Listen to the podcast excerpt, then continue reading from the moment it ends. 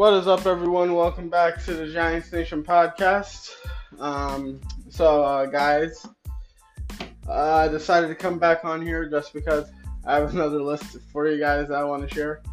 Um, I have been literally, uh, I've been, I, I've been, li- I literally have been addicted to, you know, um, coming up with my own topics about the Giants. Either it's about either it's historical or something happening right now.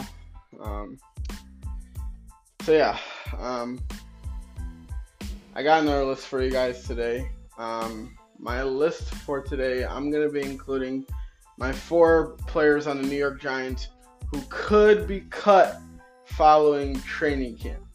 So, without further ado, let's get right into it. Um, look at with the New York Giants training camp around the corner. Fans are excited to see how players will perform. However, something that supporters of the Giants will have to be prepared for are the eventual cuts that will come at the end of camp. These four players are seemingly at risk of being released unless they perform uh, well past their expectations in training camp. Um, and not only do they have youngsters coming for their spot, but poor play in recent years could make it much easier to let them go.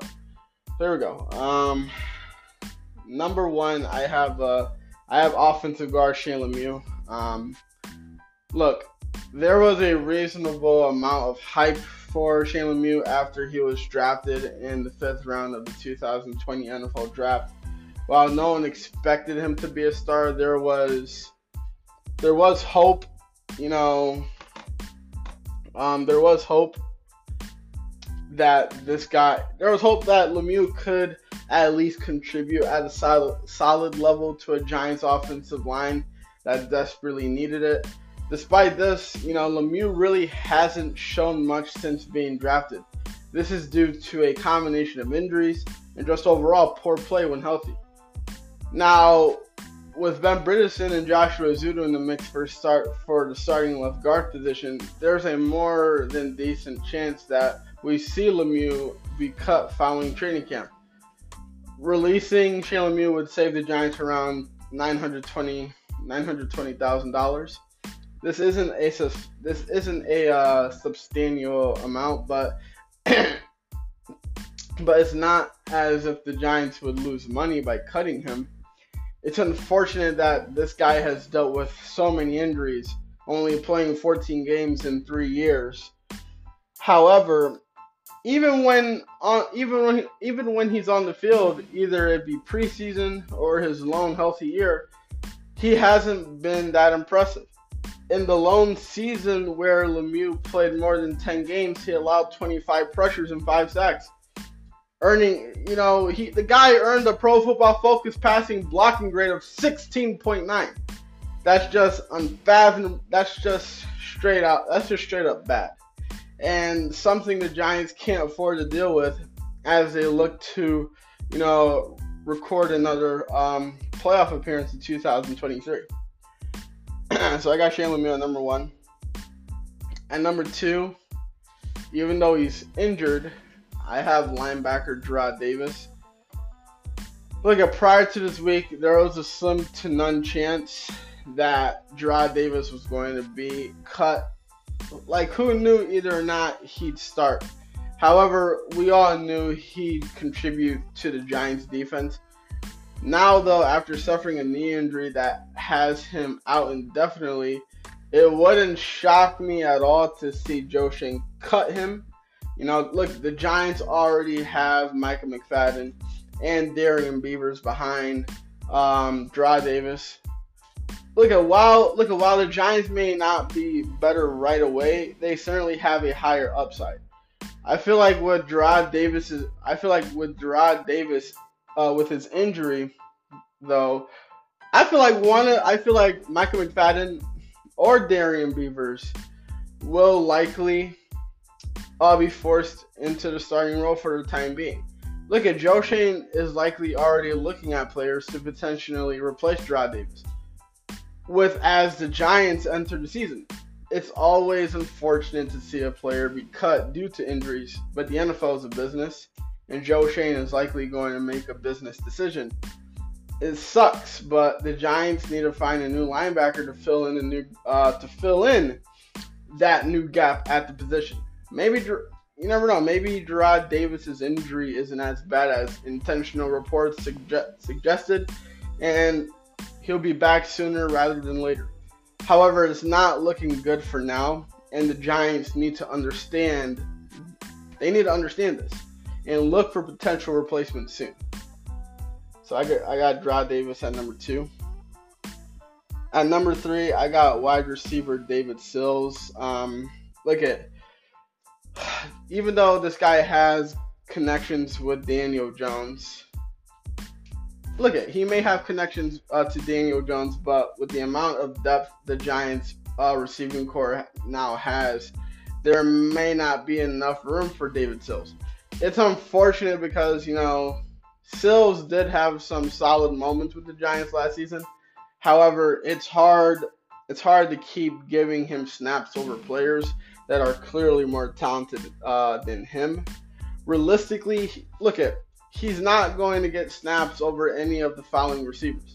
He's not getting snaps over Isaiah Hodgins, Darius Slay, and Parris Campbell, Wan'Dale Robinson, Sterling Shepard, Jalin Hyatt, or even Collin Johnson.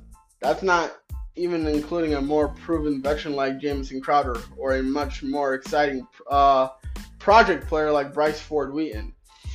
If the Giants cut David Sills, um, Sills will likely return to the practice squad due to his aforementioned connections. This is a more realistic role for Sills.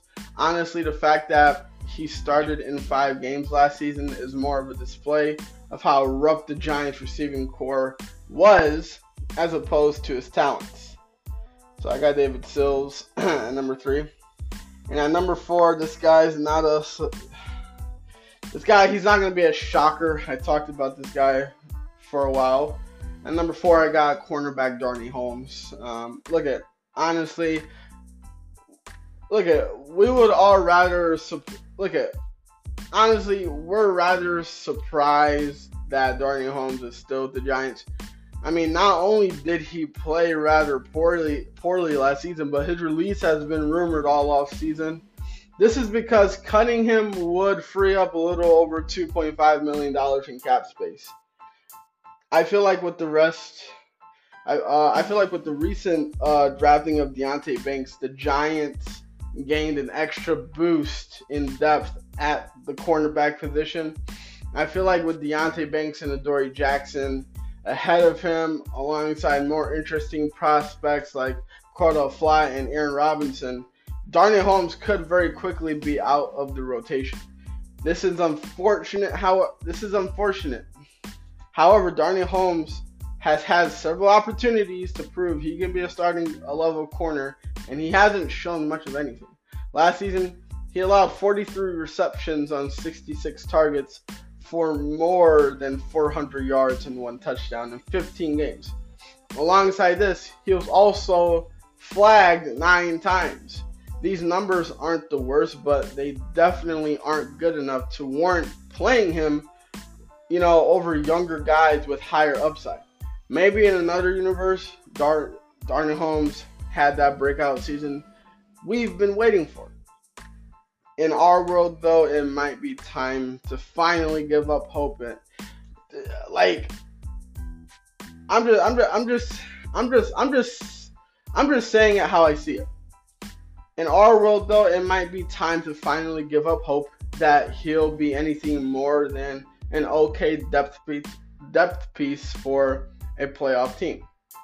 You know, you know, that's all I'm saying. That's all I'm saying. You know, um,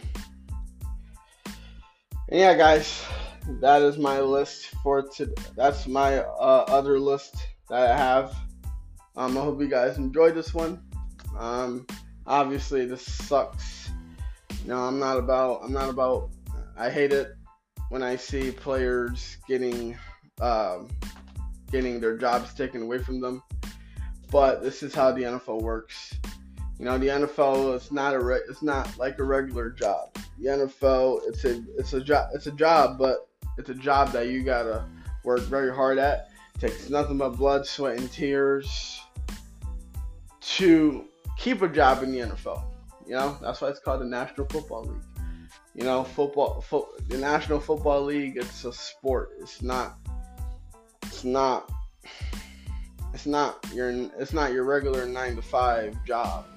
This is a job that takes nothing but sacrifice and hard work. You know, but let's see what happens. Um, but you know, this is just how the business. This is this is just how the NFL works. If you don't do, if if if I'm a head coach or a GM, and if and I see you not, and I see that you're not doing good, if I see that you're not putting all your effort in, then you're not going. Basically, what I'm trying to say, if you're not good enough, I'm not gonna play you because why would I want to play a player that get that that keeps on making the same mistakes? Every player is not the same. Some players are meant to be on the field and some are not. You know, we are all different in we are all different in our own ways, but you know that's just how that's how that's how that's how humans are. We're all different, you know. And at some point, you gotta, at some point, we all got to accept that players are going to lose their job because all players aren't the same. Some players are better than others, you know, and that's just a fact. Yeah, guys, that's all I gotta say about that. Um, let me know how you guys feel about my list, and uh, I'll get right back at you guys. Um, I hope you guys enjoyed this one. Um, I'll keep you guys updated for more news about the New York Giants or more lists if I have any, so stay tuned for both of those things. But until then, guys, I am out. Peace.